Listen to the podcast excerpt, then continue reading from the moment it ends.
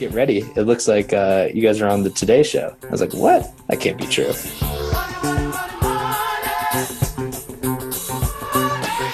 Pick a market or a product or a brand that you really like, that you, you're really passionate about. I think that it's succeeded is because we've been so over the top and ridiculous. That's always what we've tried to do is entertain first and sell second. Right. If you don't mind, why don't you just introduce yourself? Tell us about your company and where you're located today. I'm Chris White. I'm the CEO and co-founder of Shinesty. We are an online retailer for all things crazy, wild, fun, obnoxious out there, depending on your perspective.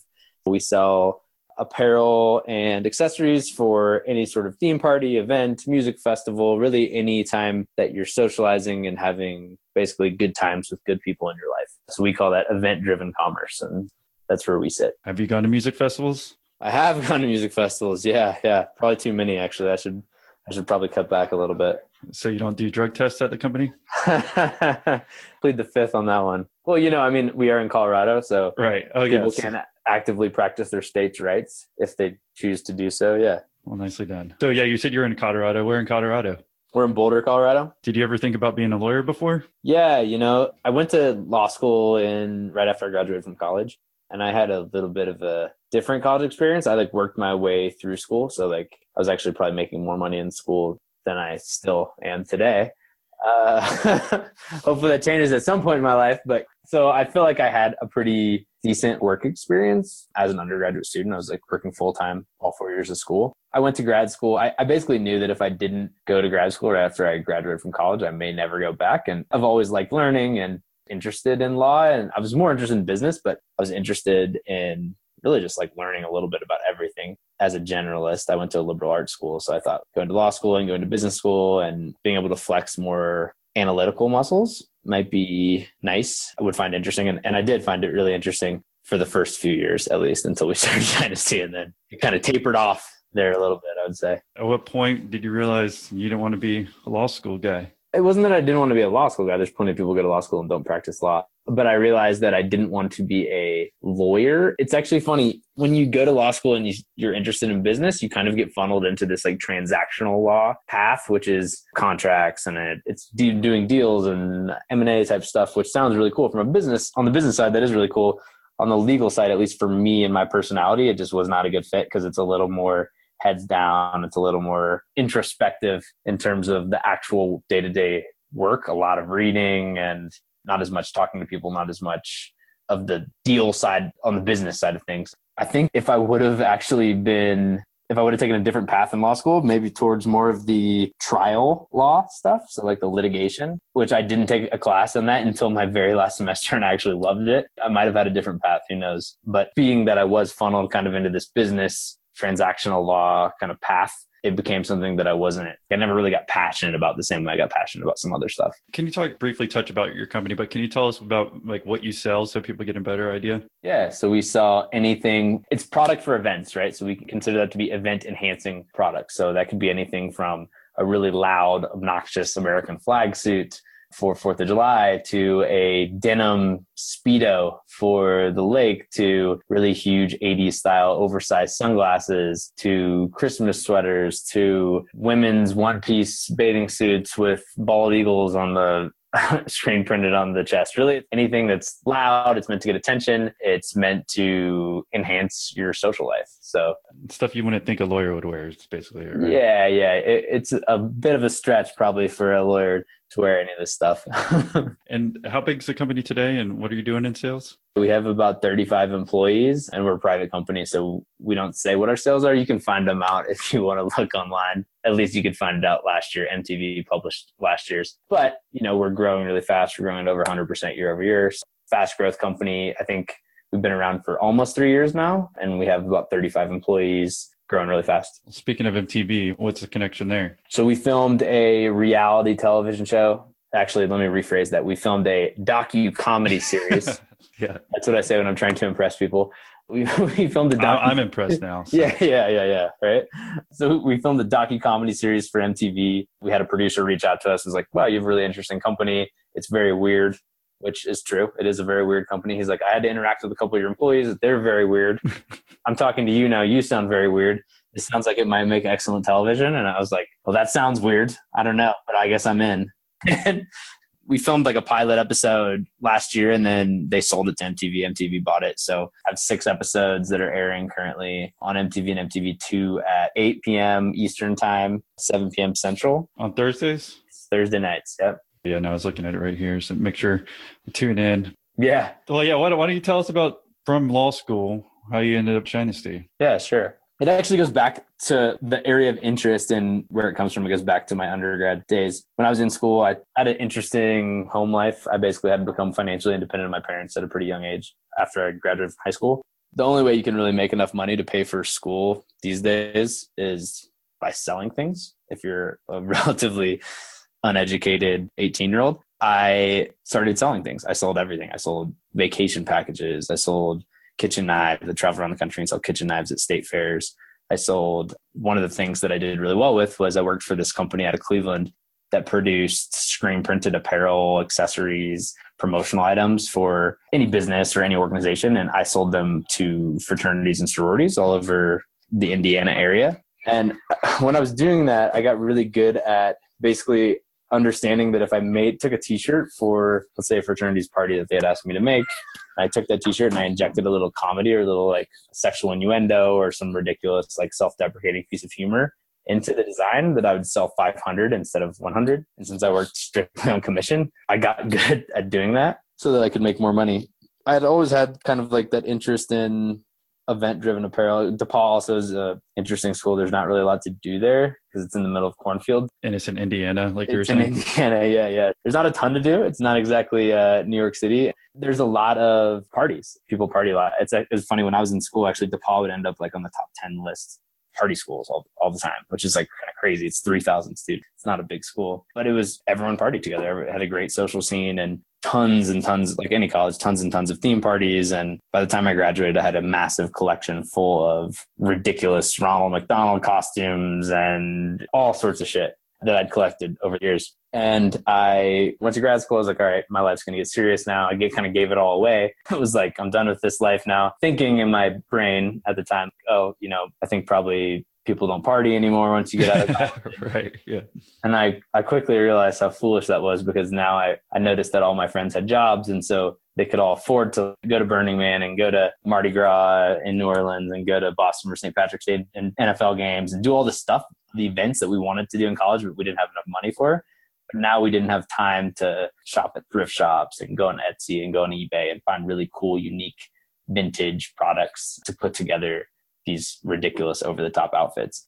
when I was, you know, I, I gave that all away, started law school, started business school. And when I was in school, I got a piece of advice that was basically like, I was interested in entrepreneurship. I took that kind of path during the MBA program at CU. And I got a piece of advice, or I heard it at a talk or something, where someone was like, hey, if you really want to be successful, instead of just like solving a problem that really doesn't mean anything to you, do something where what you're really good at crosses over with what you really love. And that stuck with me because I'd seen a lot of my friends start companies where it's like, oh, I have, uh, I can code and I'm going to write this app about the weather and give it to people, right? And I'm like, well, you don't even like the weather. You have no interest in the weather. I'm like, yeah, I know, but it's a market opportunity, right? And I saw the level of passion just wasn't there. And so that piece of advice really stuck with me. And for me, what I was really good at was kind of this sarcastic, snarky branding and this like kind of over the top, self deprecating, sarcastic humor.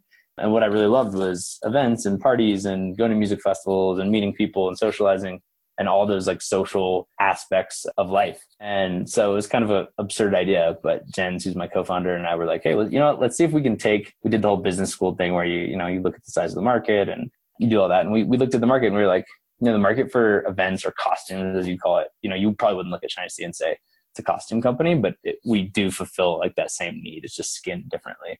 We looked at that market and we were like, you know, there's Party City, there's Spencer's, there's these companies have been around for a really long time and they're really big. They're like billion dollar companies. I mean, Party City's been publicly traded. I think they do like one and a half billion dollars in sales a year. But those companies really have never innovated around brand or content or they've never really done anything outside of creating really awesome supply chains, which they have, really awesome like physical retail locations, which they have, but they were all doing kind of optimization and efficiency type things where in our opinions, if you're doing that, you're competing on supply chain price and physical retail locations and efficiency, you're competing against Amazon. And if you compete against Amazon, you're likely to lose. That's a tough pill to swallow. When we looked at it, we were like, man, no, how come no one has ever created a really cool brand around this and a place where people can go to have a curated experience and it's not getting a shitty plastic costume out of a plastic bag from some store that pops up in your town two weeks before Halloween and is gone the next week with your money and your credit card number, right? Like we wanted to create something that was that reminded us of the good times with our friends, right? And reminded us of all the fun and sarcastic and laughs and all that we'd had in our lives. That was kind of the idea. It was like, hey, let's see if we can create a brand based around humor and based around like satire and sarcasm and do that in this event commerce is what we call event driven commerce space. And so that was kind of how the idea came about. Becoming a patron was something that I was always like, I'm going to do it, I'm going to do it. And I was delaying it for whatever reason. And the other day I was like, okay, I'm, I'm going to do it. And, uh, and that's it. So I'm very happy with it. Nice. Well, thank you for joining. So, was there anything holding you back? It was just uh, taking the time to do it. Gotcha. Well, thank you for taking the time to do it. So, um, where are you located? Here in Bolivia, in South America. Cool. Well, I think you're our first Patreon member from South America, so thanks for that again. And um, I don't know if you just saw, I just upped the group calls from once a month to twice a month. So I think that's actually where probably you'll get the most value of the membership personally. Doing the group calls, you guys get to actually, you know, ask our past guests questions, and I'm just there to facilitate it. Hopefully that helped. I feel like I came at least a little bit more helpful at the end there. No, I, I do. I think it helps. And like I said, it's like going to see a psychiatrist talking about your problems in life. You're like, we're talking with you about our problems in business and startups. So, I mean, when we vocalize it, we talk, something else will enter our brains and, and we're like, okay, yeah, there it is. Nice. Well, I appreciate it, Dr. Rock. And you're talking about looking at the market. I think that was pretty smart. Was there any more to it other than looking at Spencer's and say Party City and trying to get an idea if this is worthy? And then can you tell us first couple of days about starting the company? It's funny because like being in Boulder, Boulder is like a ton of startups, but majority of them, at least in our network, there's a lot of natural foods too. But in our networks, we're in software. I worked for a software company the first two years of grad school, which is an awesome experience, but it's a totally different B2B software. It's a totally different proposition, different product. Just didn't really interest me. I had a cool job, really cool company, company called SendGrid, who's probably going to go public, I'd imagine pretty soon and they're a big company now and I learned a ton, but the product itself just wasn't fascinating to me. It's funny when you tell people in Boulder in my network, which is mostly software again, about what we were doing, they're like, you're going to do what? That's a tiny market. So when we did the research, we're like, actually, it's not a tiny market. It's like a pretty big market. And if you start to add up sports licensing and you start to add up Christmas and you start to add up music festivals and you start to add up all the social events in people's lives, it's like a huge, huge market convincing people of that was a difficult thing to do because it's just such a retail is just not a big industry in Boulder or in Colorado really in general. So there weren't a lot of people who really understood what we were trying to do at the beginning. Tell us about your co-founder and how y'all was able to start it. Did you save up enough money? Did you get office space on day one? No, yeah. No. How did that? Yeah, work? actually, so the way we started it was we didn't have any money, so we had a little savings. I think we started with like ten thousand dollars or so, but we the way we started it because it costs money to make a product, right? We don't consider ourselves a product company, right? We consider ourselves a lifestyle retailer. When we wanted to start the company, we wanted to test a lot of different types of product category at once. And actually, that's tough because you have to have money to buy inventory. So for us, the way we did that was we actually tested it only exclusively with vintage clothing.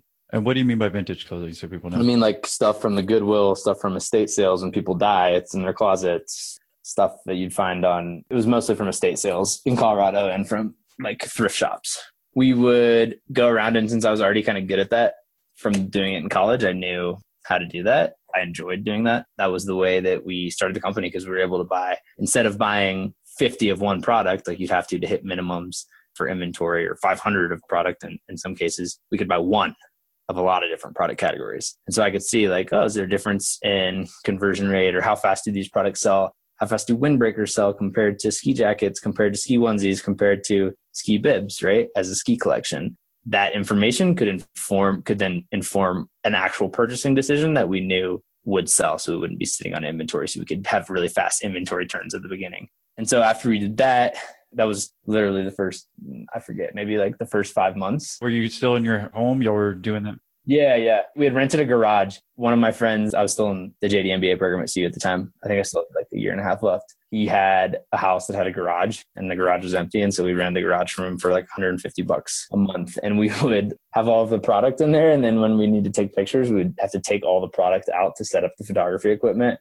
then set it back up after at the end of a photo shoot. When you're doing that, did you have your own website at that point? Because it sounds like maybe you could be good at this at selling on eBay, but then how about making an actual brand about it? How are you thinking differently than that? Yeah, we did have our own website, and yeah, we had the website from the beginning, and that was important to us. Yeah, I, I could of course make some money selling on ebay but you don't get you're not doing any, yourself any favors in terms of building a brand which was always the most important thing for us we might sell clothing now we might sell some being a completely different vertical in in five years because it's not about the product that we sell. It's about like the overall experience and our ability to curate product for you to enhance the social events in your life. It makes sense, but I'm just trying to think like how were you able to get traffic to your website? I'm just thinking like in the beginning, even if you wanted the easiest thing, if you quote unquote build a brand on eBay first and then do a website, but how were you able to sell that stuff off your website right away? Yeah, a lot of it was with social media and just like being super hacky with Instagram. We just hacked Instagram. We I'd write a script that would follow people and then you know a certain percentage of those people will follow you back and you're posting content that hopefully is enjoyable and hopefully those people stick around and that was the beginning is all free right? You're just hacking it. We built in like a little viral loop into an email sign up. So someone sign up for an email if they'd get three other people to the website then we'd give them something right like a koozie or a small gift these are the really smart things that I like to hear about whenever you're starting a company. Because if you didn't do that, any Instagram or that, maybe you're not taking off like you are. Maybe I, I, don't know, but I think those are really little smart things. So when you're doing the Instagram, was that just because you have so many developer buddies, or were you able to come up with that to write the script? Yeah, it was some uh, like I have a ton of people in soft in the software world here who okay. helped me. Yeah. So was there anything else in those early days that really helped too? Those were the two biggest things. Before we even launched the website, we had maybe a thousand people signed up for an email list who and that was just based off of a splash page that we put together and saying hey sign up. We'll let you know when we launch. And it was just ridiculous pictures at the end of the day everything that's the those are the tactics but the reason why i think that it's succeeded is because we've been so over the top and ridiculous the whole time through every aspect of the brand. And that's why people are like what the fuck is this? Like is this real? These guys are absurd okay so yeah those two tactics i think are really smart obviously to get out the gate so tell us about the expansion from there from the garage and maybe you and your buddy. Yeah. From there, we, I forget how much we were, I mean, we were shipping every day, but it wasn't a ton of stuff. And doing vintage is time intensive, obviously, right? Like you can only sell one product. They're cool. I still love vintage product and I vintage shop all the time, but it's tough to do like it's tough to run a business that way. Just constant, constant work. From there, we went out and tried to source other small brands. And so we looked for brands that either weren't in the US or brands that maybe were marketed to a completely different category of customer. So like, for example, we found I grew up in Oklahoma. I knew a lot of like the Western retailers I'd been into Western shops all the time and I knew the Western brands, which is kind of weird. But there's a couple who are uh, local to Denver and those brands sell to like an older cowboy type gentleman but they make product that actually is very applicable to a someone who's between the ages of 18 and 30 and goes to music festivals right? Like loud wild shirts and american flag printed product. And so we'd take those products from them we'd buy it from them wholesale and we would rebrand them take different pictures write copy about them in a way that appealed to our audience and resell them. The exact same product and mm-hmm. you name it that ask them to alter it at all or anything? Nope, exact same product. And we still do that to this day, right? Like it's we're bringing together something that you're never going to shop at. I'm guessing unless you're a cowboy. I don't know if you are. But you probably I'm a cowboy. I'm a festival guy. You probably don't shop at Drysdale's Western Outfitter. I love that place. Yeah.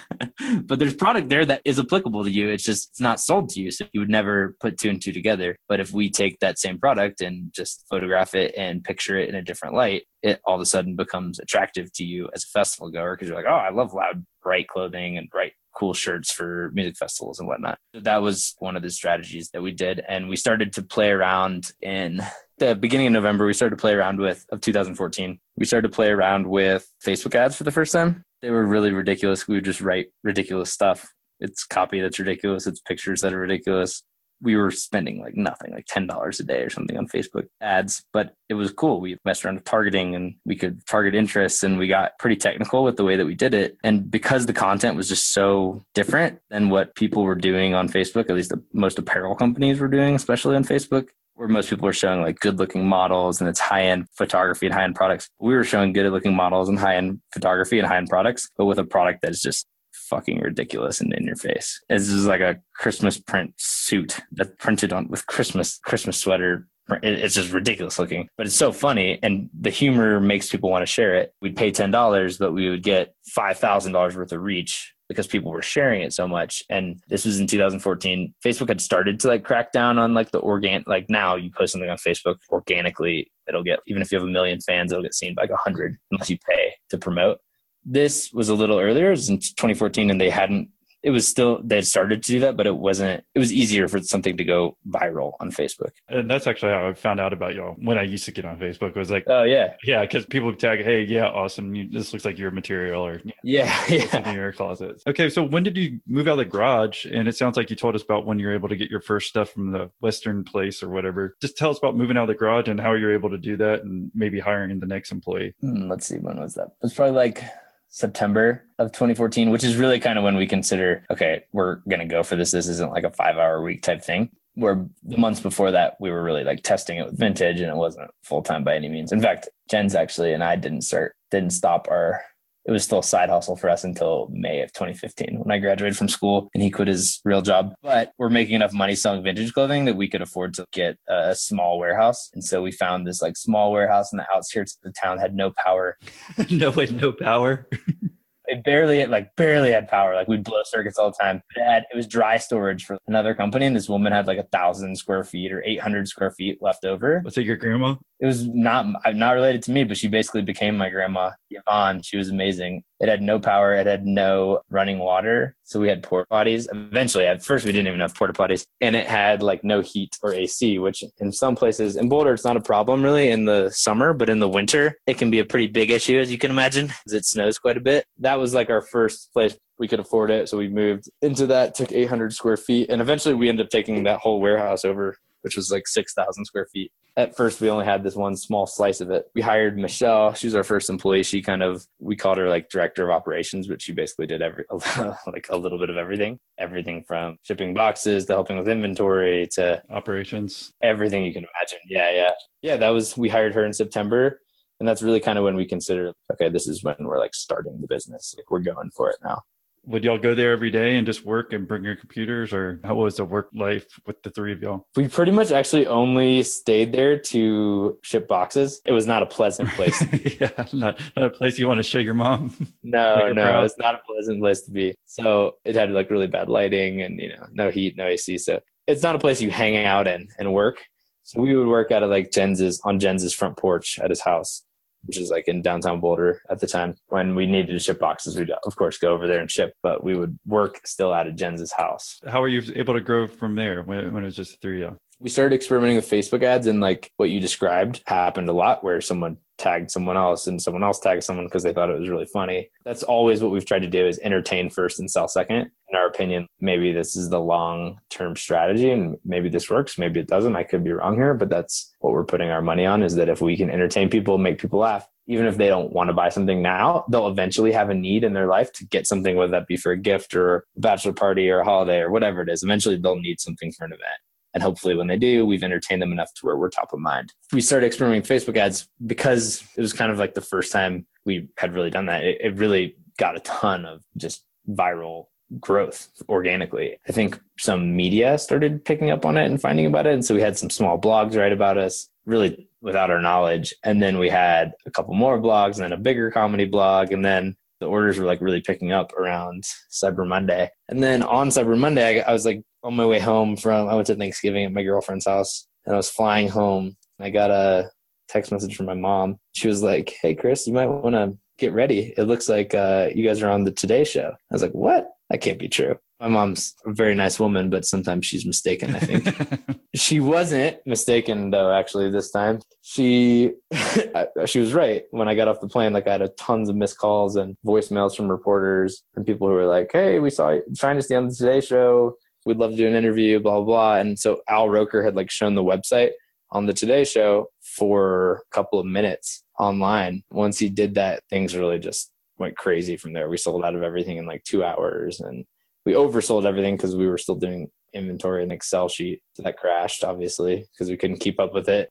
Yeah, tell us more about that. Uh, what- you know, and what was Al Roker's because he lost all that weight? Is he just looking for new suits or? Maybe that, that's a good theory. I've never thought of it that way, but that's definitely a possibility. Maybe I'm going to go with that. You know, I'm going to tell that story. We don't know. Still to this day, we actually don't know. He's and he's worn suits like three times now on air, and the Today Show has done a lot. Like they've worn the Patriots ones that we had after the Patriots won the Super Bowl, and they've done Halloween ones, and Al Roker's won a couple of Christmas ones.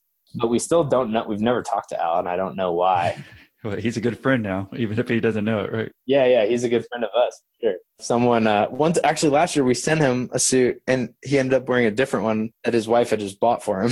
You're like, oh, okay. Tell us about the, uh, that crashing. When you, if you're keeping everything in Excel, just talk about that for a little bit, if you don't mind. Well, yeah, you know, like you're used to doing like a couple of orders a day. And all of a sudden it's like, holy shit, we're doing a couple of orders a minute. Holy shit, we're doing a couple of orders a second. And then you're like, it wasn't that our site crashed, it was just that our inventory couldn't keep up with it. We're on Shopify, so we never have to worry about our site crashing. But our inventory system, we're just keeping it in Excel. And we couldn't keep up with that, obviously. We're like all, I remember we were all in my, at my house, in my room, sitting on my desk, looking at each other like, holy shit, this is awesome. It keeps coming and keeps coming. We're like, holy shit, we might want to check on our inventory. And then we're like, holy shit, we oversold by like three or four X of what we had. And we had like maybe a thousand or fifteen hundred units total of inventory. We sold all of it immediately. Maybe we had twenty five hundred, something like that. We sold all of it like immediately. And then we had to call back hundreds and hundreds of people, probably thousands of people all in and tell them, hey, you know, that really cool product, Christmas sweater or Christmas suit or Christmas underwear that we had at the time. You know, that thing you thought you were getting? Yeah, you're actually not getting it. And most people were cool, but you know, you have your people who are like, this is the end of the world. Yeah, fucking Christmas sweater.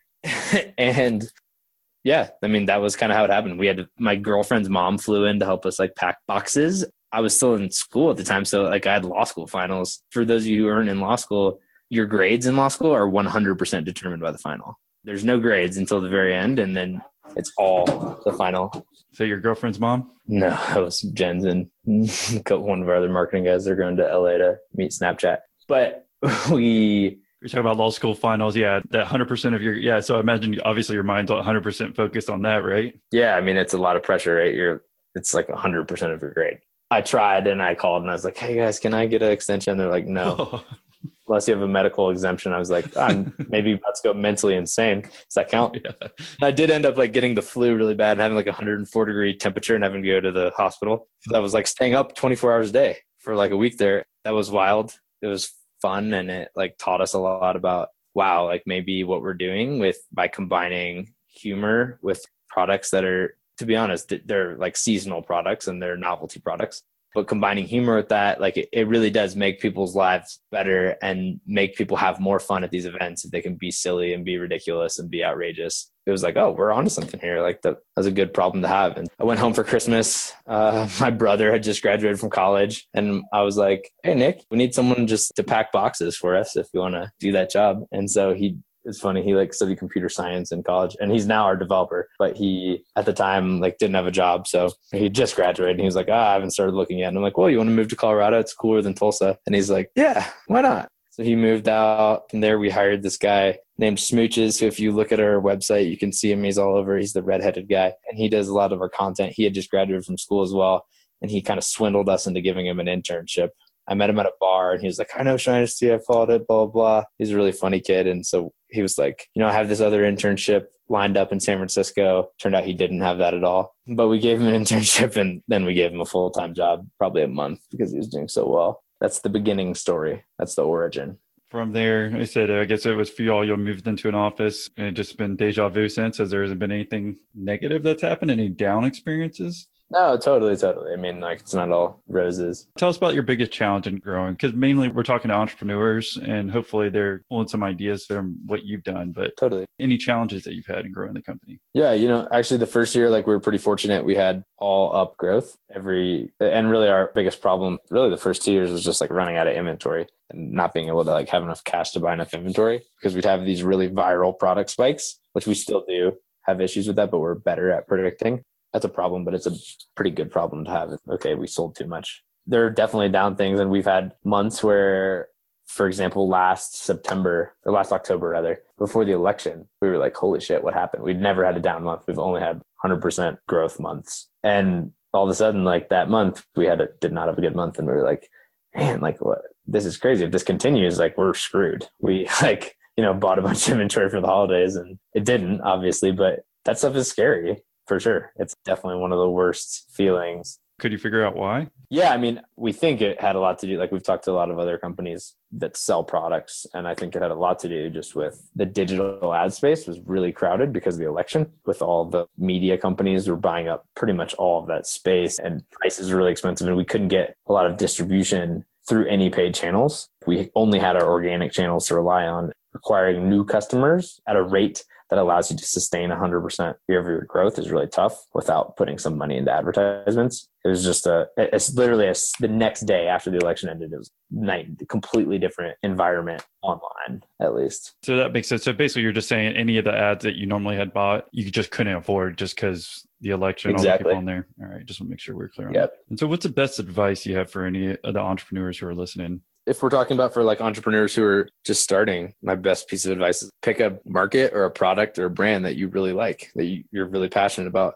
Because it, it's obviously hard. You work a lot of hours, you don't get paid very much. But if you are working on something you love, makes it super easy because you like get up, you go to bed, you're thinking about it, you get up, you're thinking about it. It doesn't feel like work. Some people, my friends that are outside of the company are like, man, how do you work so much? This is ridiculous. It's unhealthy, but it's not unhealthy for me because I really do love it. I have an amazing time. At, yeah, there's grunt work and there's times when you're like, you know, but for the most part, I, on the whole, I love every day and I just have a blast because I'm working in an industry that I like. I'm working on a brand that I love and I'm working with people that feel the same way. That's like would be my number one piece of advice if I'm qualified to give advice. I'm not sure I am, but I worked at this other company that I worked at, SendGrid, was an awesome company. Incredible learning experience for me. I learned a ton about technology. I got to watch it grow from, I think it was around 50 when I started and like 200 when I left. That is an awesome thing in and of itself. And I had an awesome job, awesome boss, awesome coworkers, awesome culture. But at the end of the day, the product, it was email infrastructure. And the product, for some people, they loved it. But for me, just my personality and the things that I like in my personal life, it, it wasn't what got me super excited. And so I, I could never, I don't think I could work on a product or on a brand or in a market that I wasn't excited about and work now that I've experienced it, worked at to the same level of passion and as hard as I've worked on this. I think that makes sense, right? If, if you didn't have that job, then maybe you wouldn't appreciate the one you have so much as of now. Yeah. Because I, I had a similar experience when I graduated college. I, I had to do a um, basically a temp job for a month where you literally clock in and clock out and like go on Google Earth for a month. And I'm just, this sucks. You know, so then it, when you look back, you're like, okay, if you're busting your butt now, it's not a big deal because it could be way worse. You're doing something you don't like at all. Yeah. I mean, like, think about like, I've never once, a lot of my friends kind of have those jobs where it's Monday through Friday, they clock in, they clock out, they're, they're living for the weekend. And that's couldn't be further from the opposite of what I do. It's not because we do work in a fun space like parties and events and stuff, but I'm not the one doing that. That's the content team. I'm just working in something that I love. I never look at the clock. I never, that stuff just doesn't even cross my mind because I like what I'm doing. And I think that's really important. I think if you find what you like and what you love, your chances of being successful are way, way, way higher. Well, I thought it was a lot more intimate than I thought it was going to be. Like anyone who's thinking about doing it, you'll be able to, to get involved, ask a question, you know, which I don't have a lot of experience with other group calls, but I would assume that there's kind of a hierarchy to it. But this one, if you're in there, you're going to get your shot to ask an expert a question. So I tried to compare my group calls. I started joining random entrepreneur groups and just joining their group calls and try to see what they're like. Dude, the one you were on and all of them have kind of gone that way. They're all 10x better than any other group I've been in because become a member to find out. No, I appreciate you sharing that because that's the reason we're doing this podcast. Though, as entrepreneurs who are listening, it might be lonely, like because you don't have most of us. If we're entrepreneurs, we have those exact type of friends who are nine to five who bitch about what they do, right? And then you're just like you can't relate if you're building your own company and working more than nine to five. Yeah, What's your day to day like now? it really has like shifted a lot. I'd say it changes like every six months, to be honest. At the very beginning, I was doing a lot of creative and content design and stuff like that. Then I hired Allie, who's our creative director, who's much better than me at design and much better than me at UX and the, some of the things that I was doing on, on that. So I handed that off to her. And Smooches got better than me at writing copy and better than me. And, and that's actually one of the most fulfilling parts about my job is like seeing those people really excel to levels that I could not myself and really like watching them grow up and become incredible individual talents. And then from there, I, I did lots of our operations and was kind of helping Michelle run all of that and the finance side of things. And then Adam, I hired Adam as our VP of ops and finance, and he took over a lot of that for me. Six months ago, I was doing a lot of fundraising. So we raised some money and that took up a lot of my time. Now uh, I was doing just recently, I was doing a lot of product, a lot of inventory, a lot of merchandising, but I've now hired a VP of merchandising with way more experience and who can take that to the next level. So I, I kind of like that aspect of it. Being a generalist, you get to touch a lot of things. And then what I really do, my real job, what I consider my real job is keeping people happy and recruiting more awesome people to join us as we hire, as we're hiring people. Those are my two jobs, like maintaining the culture and selling the vision to people, whether that be new hires or investors or partners. That's kind of my main responsibility. Has that been a challenge? Because I find a lot of entrepreneurs as well. Whenever you know you're going from being the creative guy, some people don't want to eventually be the guy who's managing happiness or trying to make everything work together. Has that been a challenge for you ever? Yeah, yeah. I mean, it definitely has at times. You know, you just get over it. I can't think. I was trying to think. Was there a specific example I could point to to teach a lesson? But not. There's not really. You just do what you have to do because at the end of the day, like what you really care about is seeing the business succeed, and so you do what's best for the business. And right now, that's the best role for me in the business and the way that I can make it most successful. Thank you for sharing your advice. Do you have anything else that you want to share with anyone before we leave? MTV2, 7 p.m. Thursdays, 7 p.m. Central, 8 p.m. Eastern. The show, you can watch it. That would be helpful for our ratings. Uh, otherwise, no, nothing else. If anyone has any questions who's listening, they can email me. If you're a salesman and you email me, then I'm gonna, I'm gonna put you through absolute hell. I'm building this application as a side project called the B2C. And what that is, is it's a reverse drip campaign and it's a reverse drip campaign so that when abusive salespeople who email me six times in a row without me responding, I'm gonna forward. It, it works. It's a piece of software where I any Gmail user can forward that to the software, and the software will then send them an automated message back saying, "Hey, I noticed that you've been emailing me without knowing anything about my business, trying to sell me something. Would you like to shop on shinesty.com? Maybe I'll send you a calendar invite." And it's a computer that does that, so you can check that out. B2B2C.io sign up for the wait list. It should be coming out soon. It's free for all B2C companies. B2C.io. B2B2C.io. All right. Yeah, we'll put that in the show notes. And Yeah. you said people could reach out if it's not a salesperson. What's the best way? Yeah, you can email me at chris at shinesty.com. Cool. All right, Chris. Well, thank you for sharing your story. Yeah, man. Happy Right. to. Peace. Bye. Are you looking for more product based interviews? Well, don't worry, mother effer. I got you. Here's five awesome suggestions just for you. Try episode 135 with Jim Kalb of OptiFuse, or an old favorite, episode 24 with Starfire Direct. Another one, try episode 127, that's 127, with Doug Bouton, the founder of Halo Top Ice Cream, which I'm sure you've seen in your local supermarket. Another oldie but goodie, episode 34, with Don DiCostanzo of Pedego Electric Bikes. And last but not least, the touching story in episode 98 with Anne Head. And hey, while you're exploring our awesome back catalog of episodes, why don't you consider becoming a Patreon member? We've got secret Patreon episodes in the product industry, like Patreon episode number 29, where I interviewed the founder of Fatheads, or Patreon episode 3, where I talk with Rick Martinez about succeeding in the cannabis industry. Just check your notes below on how to get these secret episodes right now.